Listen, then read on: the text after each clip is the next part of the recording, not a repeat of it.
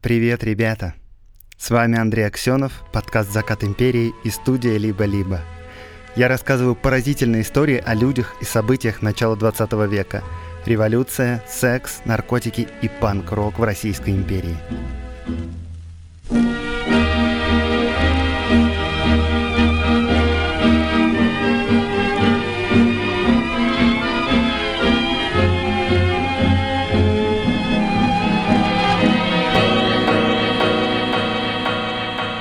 Пока подкаст был в отпуске, я успел сходить кое-куда в гости. Поэтому, если вам мало меня раза в неделю, то вот дополнительные возможности. Я побывал в подкасте «Спорно», где мы провели этические дебаты о том, стоит ли сносить памятники тиранам. Ну, я, конечно, за снос. А еще я сходил в подкаст «Интона Румори», где мы поговорили о моих любимых футуристах. И еще несколько подкастов на подходе, потому что я как Винни-Пух, люблю в гости ходить. И поэтому на моем сайте появился специальный раздел, где я собираю все гостевые выпуски с собой, и ссылка на этот раздел будет в описании. А еще отдельно я хочу немножко некоммерчески прорекламировать подкаст о кино «Кульминация». Я вообще люблю инди-подкасты, и если есть выбор послушать подкаст от Кинопоиска или от ОККО, то я выберу инди-подкасты, они как-то мне ближе. И вот в кульминации трое ведущих делятся впечатлениями о новых и старых фильмах и рассказывают новости о кино. И да, вот за эту рекламу мне никто не заплатил, но я об этом рассказываю. Почему? Потому что у нас, у подкастеров, офигенная комьюнити. Одно из лучших, в которое я попадал, и мы помогаем друг другу. И в этой связи еще в описании, помимо ссылки на подкаст «Кульминация», еще будут ссылки на два подкастерских телеграм-чатика. Если вы пишете подкасты и не знаете про них, присоединяйтесь. Еще немножечко, и начнется история про шпионов. Но для начала я вам расскажу про банкира, который сделал то, что не делал ни один банкир в истории. С вами рубрика о дореволюционных предпринимателях, которую я делаю вместе с банком «Точка».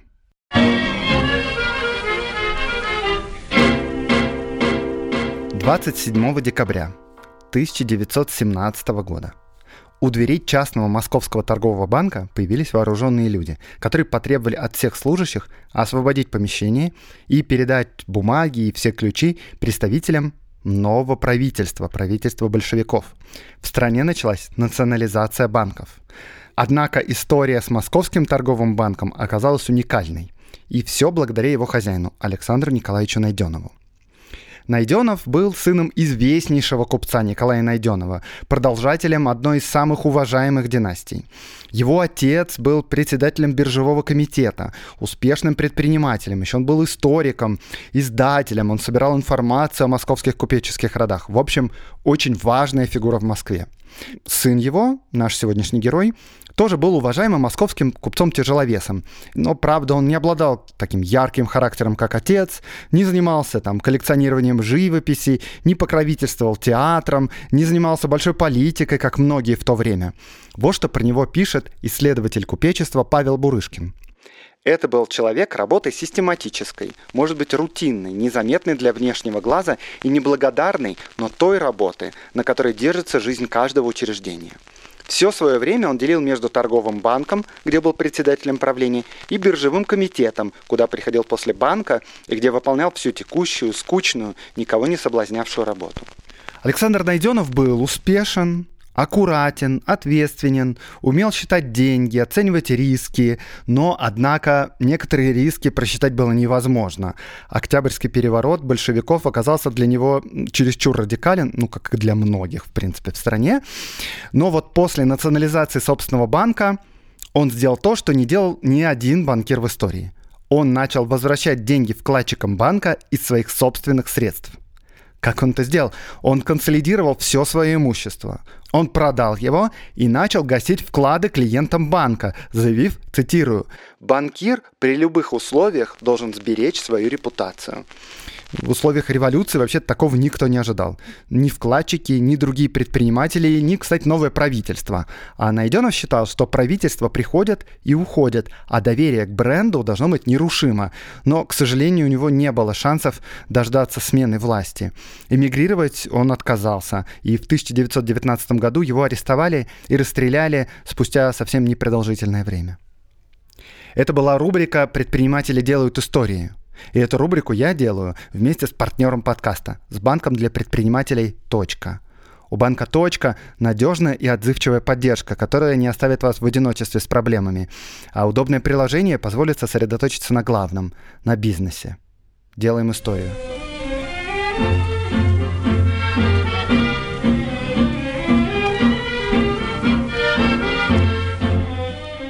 Воскресенье 25 мая 1913 года примерно в 5 утра в фойе респектабельного венского отеля «Клонзер» раздался телефонный звонок. К трубке просили Альфреда Редля, полковника австрийского генерального штаба, который недавно приехал из Праги. Портье долго стучал в дверь номера, но ему не открывали. Нечаянно он нажал на ручку двери, и дверь поддалась. Она не была заперта. К своему ужасу он увидел внутри грузного представительного мужчину в луже крови. Портье побежал вниз, чтобы сообщить об этом в трубку телефона, но на другом конце провода уже никого не было. Тогда Портье вызвал полицию.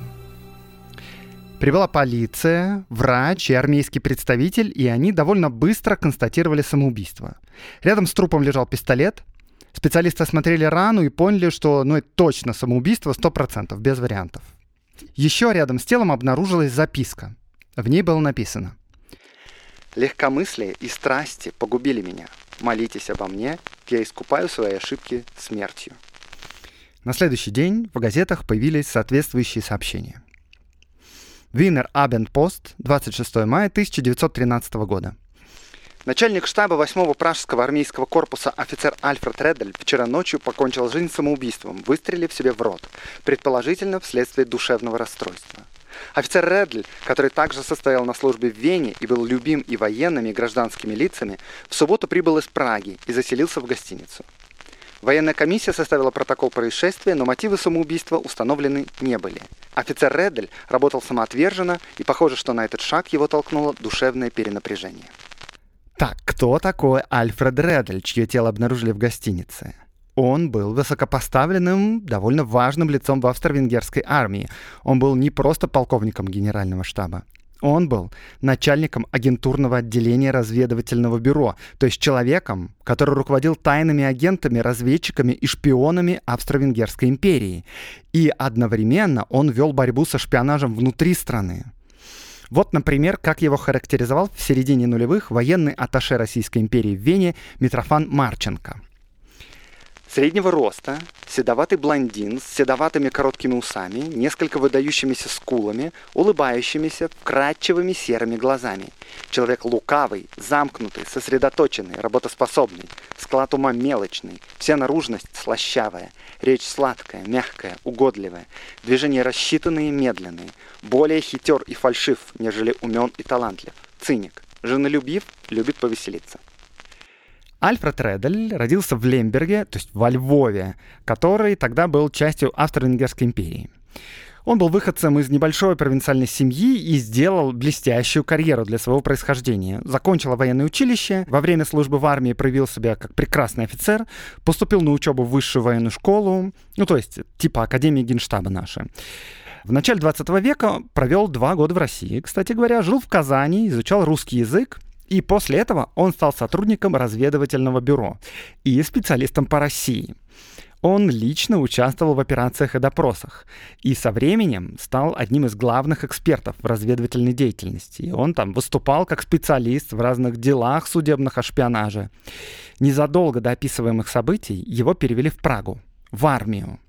В Австро-Венгрии существовал такой закон, по которому офицеры генштаба должны были периодически проходить стажировку в армейских частях. То есть сейчас он уже не руководил разведчиками, он служил в армии. Но в любом случае Альфред Редель был блестящим офицером, имел самые высокие знакомства и обладал доступом к военным секретам империи. И теперь он мертв.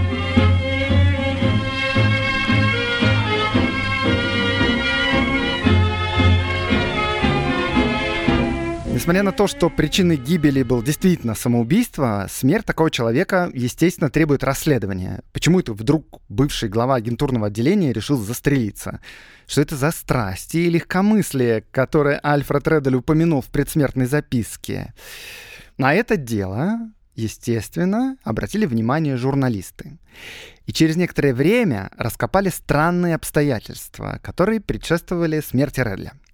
В предыдущие дни он встречался с офицерами генштаба и, судя по всему, имел с ними какие-то серьезные разговоры. Начали ходить слухи о разных интересах полковника Редля, не совсем приличных австрийскому офицеру. Наконец, по намекам и по полуанонимным свидетельствам было установлено, что Альфред Редель был гомосексуалом. В то время гомосексуальность считалась таким постыдным и порочным свойством. И преследовалась по закону, кстати говоря. Ну, действительно, если мы обратим на кое-что внимание, например, на возраст Редля, ему 49 лет, и при этом он не был женат. Вскоре начали всплывать и подробности. Например, в день убийства любовник полковника Редля, Стефан Харинка, сообщил ему, что женится, и женится на девушке, и женится на ней, потому что она беременна от него. И вот им надо попрощаться навсегда. Короче говоря, через некоторое время общественность как будто успокоилась, потому что получила ответы на свои вопросы. У смерти полковника Редля была тайна, и тайна оказалась щекотливой и даже в некотором смысле постыдной, ну, по тем временам, я имею в виду. Э, судя по всему, сослуживцы Редли узнали о его наклонностях и предложили коллеге выход, который смыл бы позор с репутации офицерства и генерального штаба. Ну, возможно, его еще подкосила новость от любовника. Возможно, все это вместе сложилось каким-то образом. Ну, короче, все это интригующе, пикантно, но, в принципе, объяснимо. Есть повод немного посплетничать и как бы перейти уже к другим новостям. История вроде как на этом могла бы закончиться. Но мы же вообще-то слушаем с вами подкаст про Российскую империю, да? Пока что непонятно, каким боком здесь Россия. А еще это история про шпионов, ведь полковник Редль был главой агентуры. В историях про шпионов нельзя верить просто ничему. И вполне может оказаться так, что каждое новое обстоятельство нужно только для того, чтобы скрыть правду. И как во всех настоящих шпионских историях, даже в самом конце мы не будем уверены, что узнали, как все было на самом деле.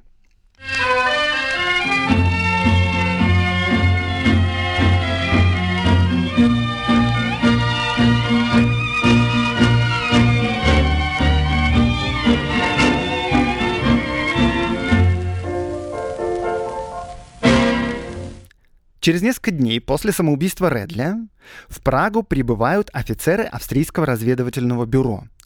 Они приходят в квартиру Редля, чтобы изъять бумаги. Дверь заперта, и офицеры наняли слесаря для взлома двери. Слесарь по фамилии Вагнер взломал дверь, но офицеры его не отпустили. Попросили остаться, потому что его услуги могли бы пригодиться еще. И вот правда, через некоторое время ему пришлось еще взломать сейф Редля. Короче, весь день Слесарь Вагнер находился в квартире и слушал разговоры офицеров, которые производили обыск. И офицеры не скрывали своего отношения к делу и к самому Альфреду Редлио. И вообще-то, похоже, не очень волновались, что слесарь их слушал. Они перевернули квартиру вверх дном. Это было совсем не похоже на выемку документов. Это был настоящий обыск с простукиванием стен.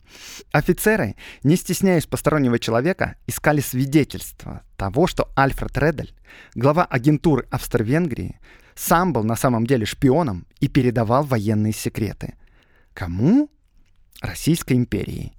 И да, квартира принесла им большой улов – и вот наш слесарь, который провел весь день в квартире Редля, в результате пропустил собственный матч по футболу. Он был игроком местной команды. На следующей тренировке, когда капитан команды попенял ему за пропущенную игру, слесарь Вагнер рассказал, по какой причине он не смог прийти. И слово за слово начал рассказывать о том, чему он был свидетелем. А капитана этой футбольной команды звали Эгон Фиш, и он был журналистом местной газеты «Прагер Тагеблат». Он понял, что в смерти полковника Редли все было не так просто, как писали до этого, что он был на самом деле шпионом. Это настоящая сенсация, но ей надо распорядиться с умом, потому что напрямую написать об этом нельзя. Цензура бы такое никогда не пропустила.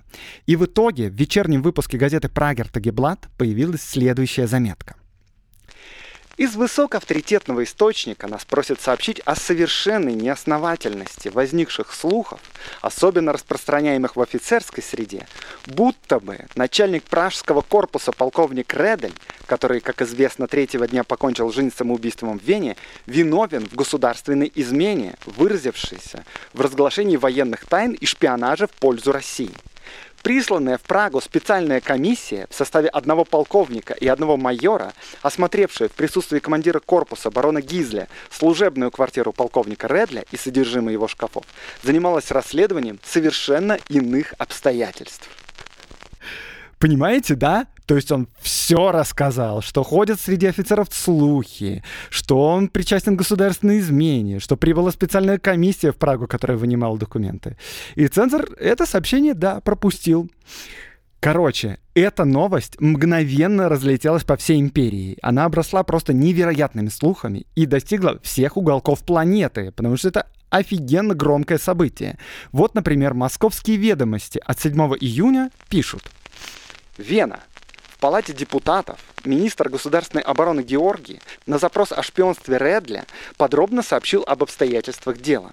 При обыске пражской квартиры Редля было обнаружено, что он передавал, начиная с марта 1912 года, агентам иностранных государств несколько инструкций общего характера, касающихся плана мобилизации государственной обороны.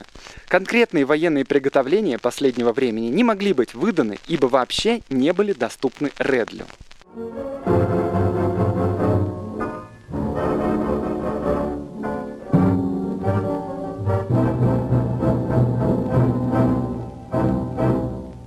Как все хорошо начиналось, да? Ну, подумаешь, гей застрелился. Все просто и понятно. А тут, получается, он был шпион. И какой еще человек? Австрийские официальные лица всеми силами старались сделать вид, что, ну, не такая уж и большая беда произошла, ничего особенно важного Редель не мог передать. Ну, как бы мы с вами понимаем. Абсолютно очевидно, что если завербован глава всей агентуры Австро-Венгрии, то провалена вообще вся сеть разведки и контрразведки империи. Кроме того, странно говорить, что ничего страшного не произошло, потому что, мол, полковник Редель не имел доступа к действительно важным документам. Ничего, что он был главным разведчиком в Австро-Венгрии. Его профессией было доставать труднодоступные документы.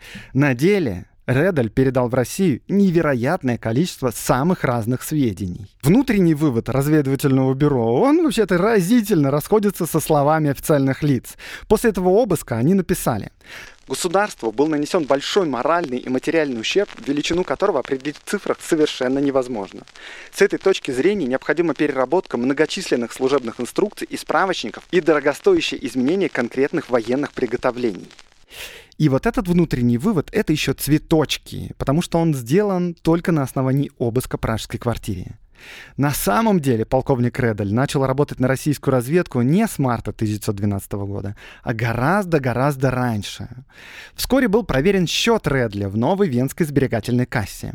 И выяснилось, что примерно с 1905 года Редаль начал откуда-то получать значительные средства, во много раз превышающие зарплату офицера генштаба.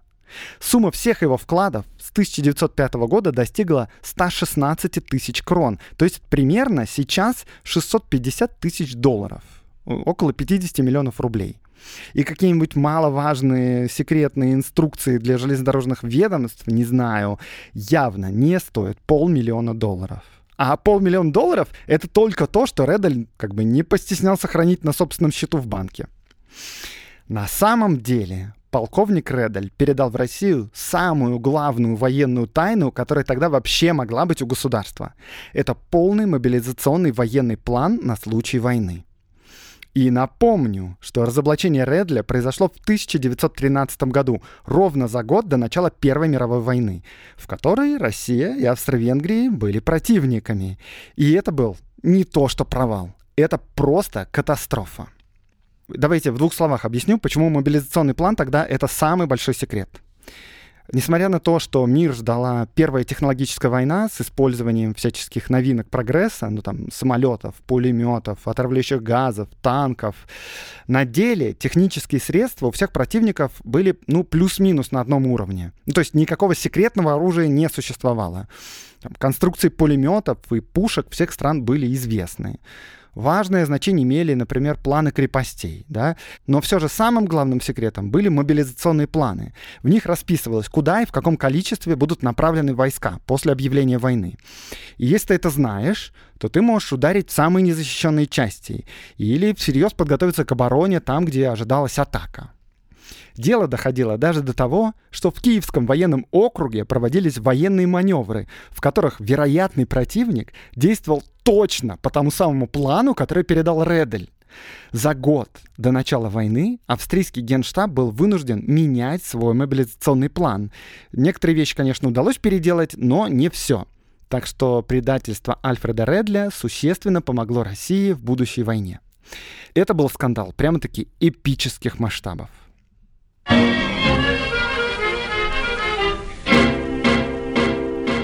История — это не обязательно то, что было когда-то давно. История происходит прямо вот сейчас. Например, партнер подкаста Selectel — это ведущий провайдер облаков и IT-инфраструктуры. Клиенты Selectel размещают сайты, обучают нейросети, разрабатывают сложные онлайн-сервисы и приложения. И в историческом подкасте не случайно партнер — это IT-компания. На самом деле у нас много общего, у нас интерес к истории. Я ее изучаю и рассказываю, а Selectel стремится заглядывать в будущее и создавать историю современных технологий сегодня. Selectel поддерживает подкаст уже третий сезон. В прошлых выпусках мы делали совместную рубрику «Ретро-футуризм» про мечты о будущем из прошлого. Например, мы рассказывали о том, как по мысли футуристов должна выглядеть еда будущего или одежда будущего. И послушать эти истории можно в самом начале выпусков четвертого и пятого сезона. И, кстати, спасибо футуристам, кое-что они сделали хорошее для нашей одежды. А вот в телеграм-канале Selectel можно узнать о будущем, которое нас ждет уже сегодня — Современные технологии меняют нашу жизнь быстрее, чем когда бы то ни было в истории. Следить за этим безумно интересно. Поэтому в описании этого выпуска вы найдете ссылку на телеграм-канал Selectal. И там вы сможете читать актуальные новости из индустрии технологий и узнать больше про сервисы партнера подкаста — компании Selectal.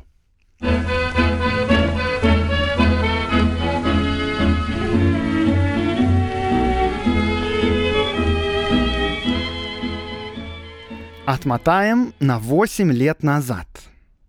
1905 год. В Вену прибывает новый русский военный атташе полковник Митрофан Марченко. Это был деятельный, отлично подготовленный офицер. С первых же дней он начал устанавливать разнообразные знакомства, путешествовать по стране. И путешествие по железным дорогам, кстати говоря, это было важной частью военной разведки, потому что нужно было оценивать пропускную способность их. И по своей должности Митрофан Марченко периодически встречался с австрийскими офицерами генштаба, потому что для всех его поездок нужны были разрешения разведывательного бюро. А в разведывательном бюро в это время работал Альфред Редль. И примерно в это время Марченко и составил портрет Редля, который я цитировал в самом начале, ну вот этот вот, про слащавую наружность и циничность. Считается, что Марченко в конце концов убедил Редля сотрудничать, потому что узнал о тайных увлечениях австрийского офицера. А тот действительно был гомосексуалом. Развлечения, любовники требовали средств, денег не хватало, и Марченко, с одной стороны, шантажировал Редли его секретом, а с другой стороны, давал ему денег. Его потихонечку втягивают в игру, и он начинает передавать сведения в Россию. Тогда, в 1905 году, он еще не был главой австрийской агентуры. С течением времени он, как успешный, талантливый офицер, поднимается вверх по служебной лестнице и одновременно получает доступ ко все более важным документам и секретам и становится все более ценным поставщиком информации. Дело шло прекрасно. Но через несколько лет Редли перевели в Прагу на армейскую должность. Он потерял доступ к контрразведывательным документам, но теперь получил доступ к армейским, так что сотрудничество продолжалось. Но нужно было, однако, предпринимать особые меры безопасности, потому что теперь для встреч Редлю нужно было переезжать в столицу, в Вену. Вместо Редля на пост начальника агентурного отделения был поставлен Максимилиан Ронге, бывший ученик и заместитель Редля, талантливый разведчик. Это у нас где-то сейчас 1910 год на дворе. Редлю остается три года до разоблачения. К этому времени Митрофан Марченко, российский военный-атташе, ужасно надоел всем официальным в Вене. Потому что очень уж ловок парень. Действует безупречно, не дает никаких поводов себя обвинить, но по косвенным сведениям понятно, что Россия уж что-то сильно много знает об австрийской армии и о спецслужбах. В 1910 году была раскрыта австрийская конспиративная сеть, и очевидно, что Марченко приложил к этому руку. Правящие круги в Австрии пытались найти любой повод для его отставки и считали, что другого такого же ловкого военного атташе Россия прислать не сможет. Но повода все не было, и в итоге австрийцы пошли просто на дипломатический скандал. На одном из придворных балов император Австро-Венгрии Франц Иосиф лично оскорбил Марченко. Ну, После такого фронта пребывание его в Вене не могло продолжаться, и на замену из Петербурга прислали Михаила Занкевича. И Марченко передал Занкевичу Редля и работу с ним. Ситуация стала еще сложнее. Марченко-то был знаком лично с Редлем, и он, по идее, имел благовидные причины, чтобы с ним встречаться, там, ну, в ресторане выпить. Занкевич лично с Редлем не знаком. Редль живет в другом городе. Встречаться они вместе не могут. Но Редль, конечно, продолжал работать на Россию, но теперь исключительно по почте.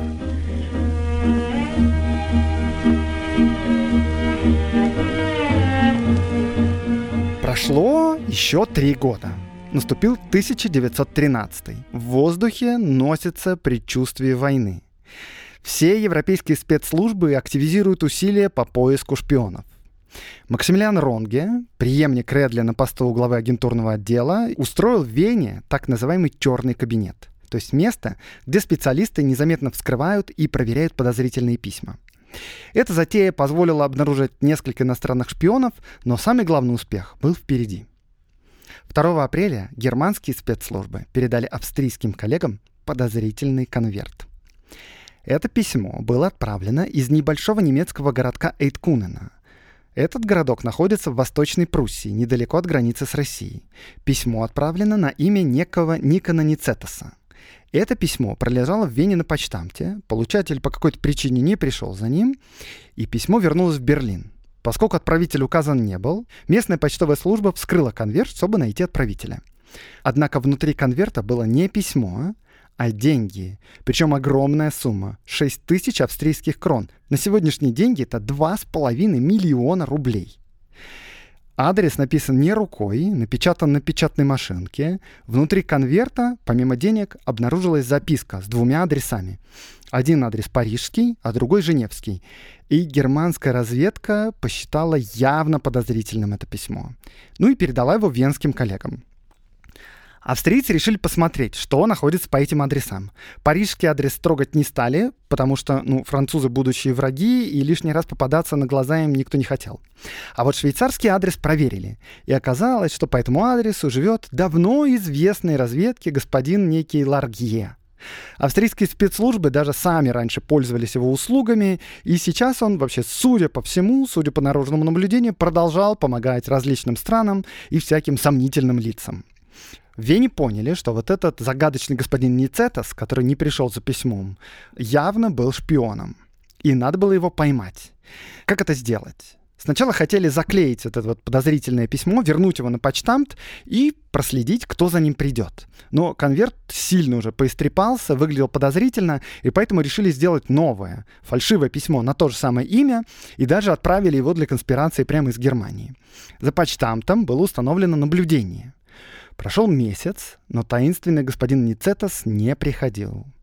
Между тем, на его имя пришло еще два письма, и уже явно настоящих, потому что их отправили не австрийские спецслужбы. Максимилиан Ронге приказал забрать с почты фальшивку и продолжать наблюдение. Наблюдение было устроено так. Агенты сидели в соседнем с почтамтом здании, в отделении полиции. Из помещения почты в полицию была протянута электрическая сигнализация. Как только придет господин Ницетас, почтовый служащий должен был нажать кнопку и задержать посетителя под каким-нибудь предлогом.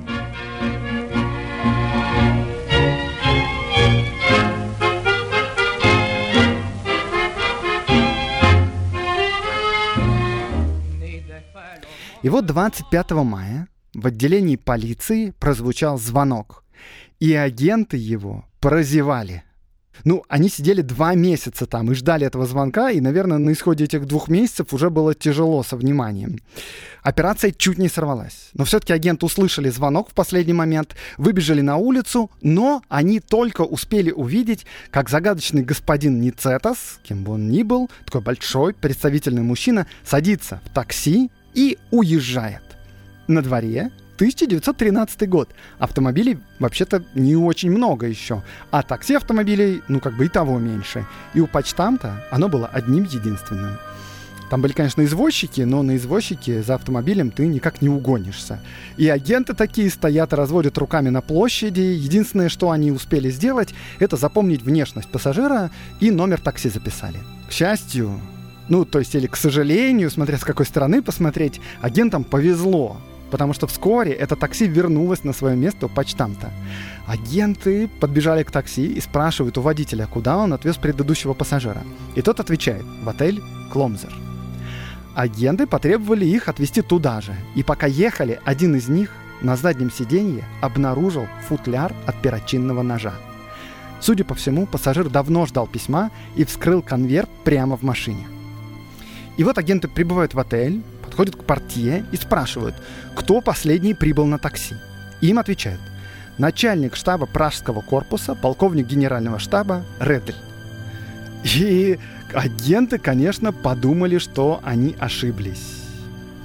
Но тут на лестнице показался полковник Редль собственной персоной. И один из агентов не растерялся, подошел к нему и спросил, «Простите, это не вы обронили?» и протянул ему футляр от перочинного ножа. И Редль сказал, «О, да, благодарю вас».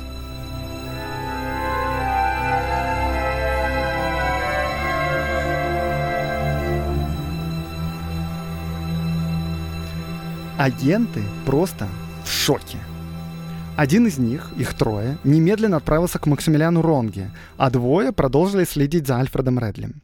Теперь я даю слово Максимилиану Ронге, и вот он так вот описывает свои впечатления от этой новости от осознания того факта, что член нашего коллектива, работавший в Эвиденс-бюро много лет и не раз выступавший на шпионских процессах в качестве военного эксперта, оказался предателем, я буквально окаменел и несколько минут не мог произнести ни слова. Затем началась печальная работа. Тем временем Реддель, судя по всему, сообразил, что попался в ловушку. Он дураком, конечно, не был он, скорее всего, понял, где именно и при каких обстоятельствах он оставил футляр от ножа. За ним следят два агента. Они оставили отчеты, и вот, судя по этим отчетам, Редель слежку заметил.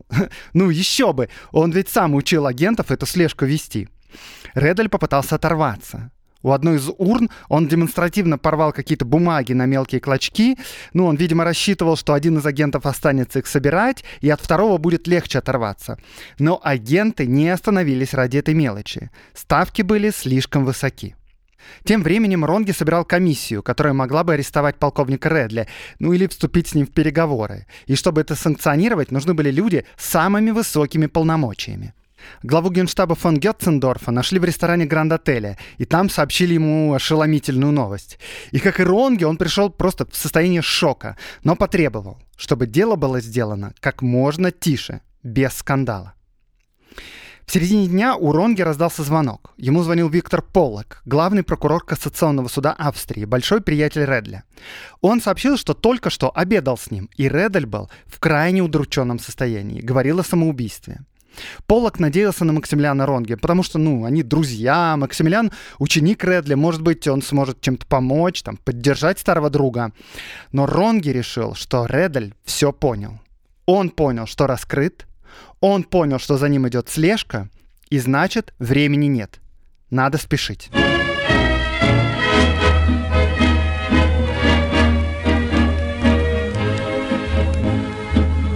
Наконец, ближе к вечеру все было готово. Гостиница окружена.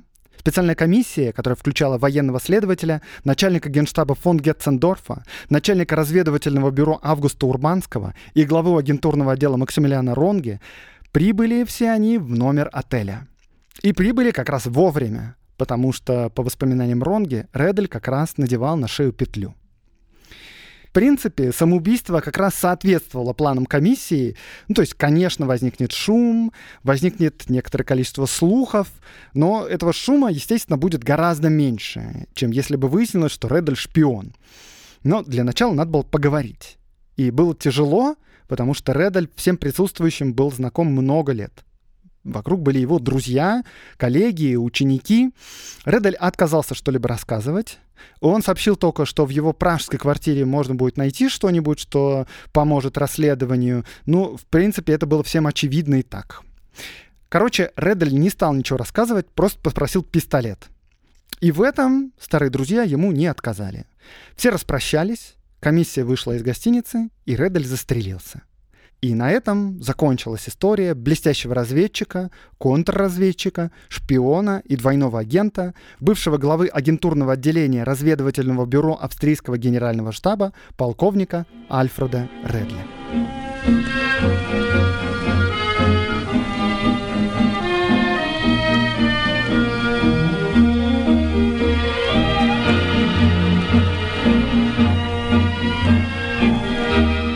мы же с вами разбираемся в шпионской истории, верно? Мы же помним, что здесь, даже если все карты раскрыты вроде бы, ни в чем нельзя быть уверенным до конца. У нас есть, конечно, множество свидетельств, бумаг, писем, в том числе есть воспоминания очень уважаемого и известного участника событий Максимилиана Ронге, друга, бывшего подчиненного Редля, и, кстати, тоже шпиона. Так что поищем еще следы в этой мутной воде. Для начала вкратце восстановим цепь событий.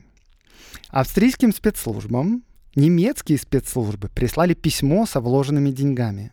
Австрийские агенты следят за почтамтом, но упускают шпиона. А затем, буквально чудом, находят его по потерянному футляру от перочинного ножа. Шпион понимает, что его спалили и хочет себя убить. И это максимально соответствует планам разведывательного бюро. При этом русская разведка завербовала его, потому что он гей и любитель чада кутежа. В итоге шпион стреляется, а затем, смотрите, агенты едут обыскивать ее квартиру в Праге. При обыске весь день присутствует посторонний, у которого капитан футбольной команды репортер, и этот репортер поднимает шум. Слушайте, ну, как бы, блин, это все очень похоже на остросюжетный шпионский детектив в мягкой обложке. Слишком много невероятных совпадений и экшена. Очень так, знаете, по-голливудски. Даже diversity присутствует, и кажется, что это не очень похоже на реальную работу контрразведчиков. Во-первых, по поводу diversity. Редль действительно был гомосексуалом, но, кажется, очень искусно это скрывал. Но это было известно его начальству, потому что в венских архивах хранится докладная записка в канцелярии императора с объяснениями самоубийства Редля. Проведенное непосредственно после смерти полковника Альфреда Редля расследование показало с полной достоверностью следующие причины его самоубийства. Первое. Гомосексуальные связи, которые привели к финансовым затруднениям. И второе. Продал агентам иностранной державы служебные документы секретного характера. Однако русским, кажется, не было ничего известно о гомосексуальности Редля, и поэтому шантажировать его этим они не могли. Почему? Потому что в российских архивах нет ни одного упоминания о нестандартных сексуальных предпочтениях Редля. Более того, в статье советского военного историка Мильштейна, который изучал это дело, тоже нет упоминания о гомосексуальности Редля. Ну да, возможно, потому что советские историки не очень предрасположены говорить о таких вещах. А возможно, потому что у советских историков был доступ только к российским архивам, а в российских архивах ничего об этом нет. Дальше. Нигде в российских архивах не встречается фамилия Редля. Однако действительно есть некий очень важный агент номер 25, который передал кучу важных секретов, и вот в том числе мобилизационный план. Вот тот самый топ-секрет. То, что Редель и есть агент номер 25, решили уже позже, когда сопоставили данные из Австрии и открытые военные архивы. Теперь вот еще момент. Строго говоря, гомосексуальность в Австрии в это время, ну, дело, конечно, предусудительное, но не очень. Ну, то есть среди венских офицеров это было делом, скажем, нередким. То есть шантажировать этим сложно. потенциальный каминг-аут может не сильно повредить карьере и может даже в некоторых обстоятельствах помочь. Короче, это стопудово не повод для самоубийства. Но если вы помните, то в день убийства Альфред Редель встречался со своим любовником Стефаном Харинкой, и тот сообщил ему, что женится. И сам Стефан Харинка, например, несмотря на дальнейшее развитие событий, был до конца своей жизни убежден, что Редель покончил с собой именно из-за него. А вот еще, например, вспомним Макса Ронги, бывшего подчиненного Редля, человека, который раскрыл это дело. Помните, я рассказывал, что вот в середине дня, когда Редля раскрыли, ему звонил прокурор, который обедал с Редлем, и передавал Максимилиану, что Редль очень удручен и думает о самоубийстве. Ронге в своих воспоминаниях делает однозначный вывод. Редель хочет закончить жизнь самоубийством, потому что он догадался, что он раскрыт. Раскрыт он из-за перочинного ножа. Вопрос, можно ли доверять Максимилиану Ронге? Ронге вообще сам шпион. Он даже не шпион, а прям шпион Шпионович, а начальник всей агентуры Австро-Венгрии. Ну то есть, смотрите, к чему я веду. Альфред Редель вполне мог покончить с собой из-за несчастной любви, а не из-за того, что его предательство раскрыли. Русские не завербовали Альфреда Редля из-за того, что он был гомосексуалом, потому что это недостаточная причина для шантажа. Альфред Редель, возможно, и не был никаким шпионом.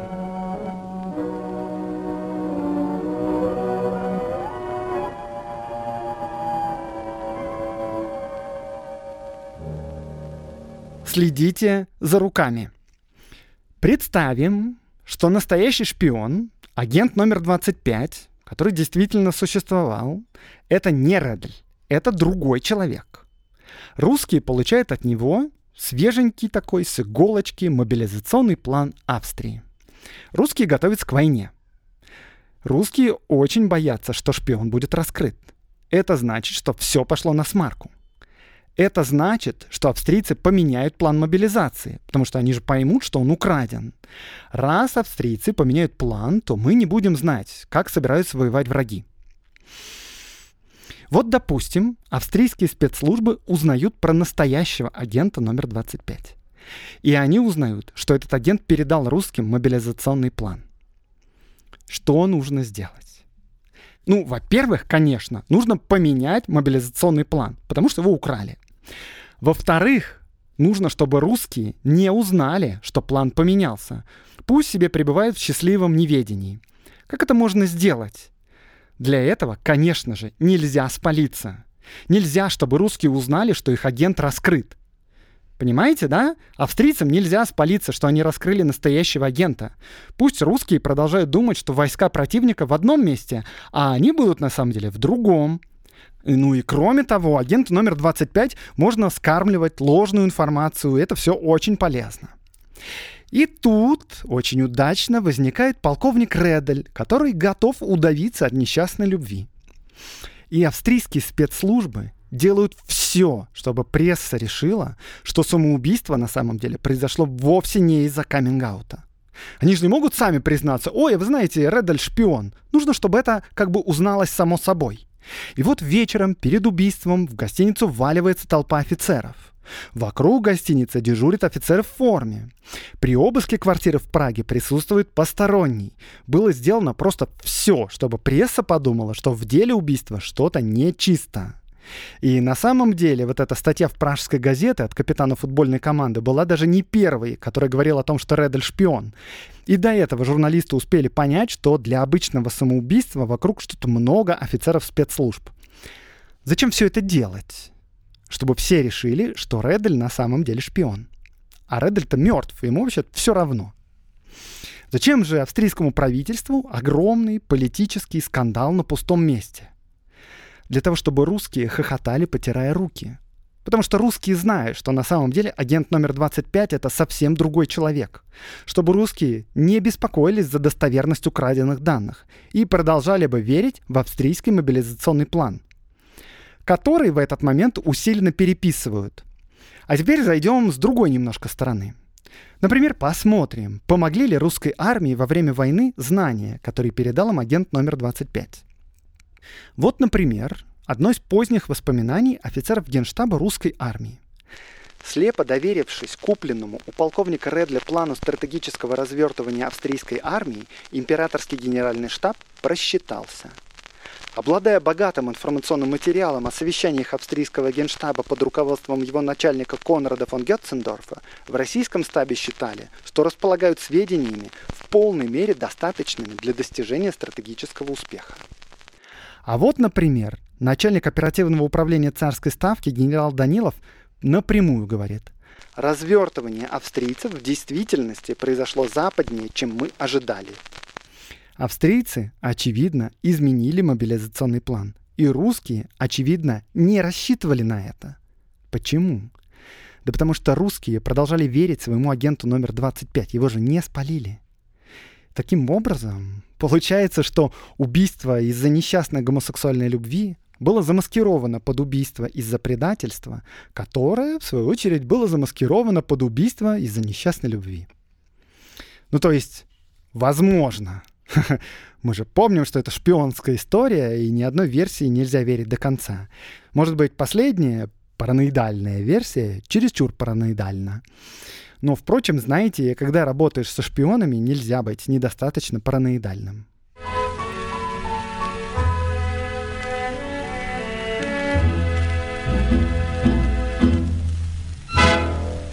Но с другой стороны, вообще-то вполне возможно, что именно Редель был все-таки тем самым агентом номер 25.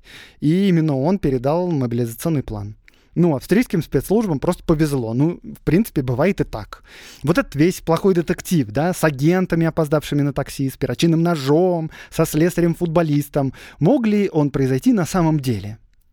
Это все, конечно, не очень похоже на работу профессиональных разведчиков. Слишком много совпадений, нелепых ошибок, случайностей да, и промахов.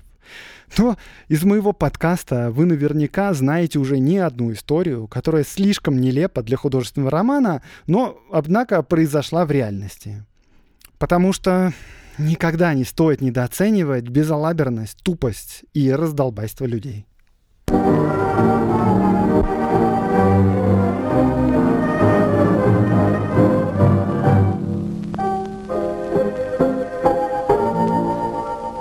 С вами был Андрей Аксенов, подкаст «Закат империи» и студия «Либо-либо».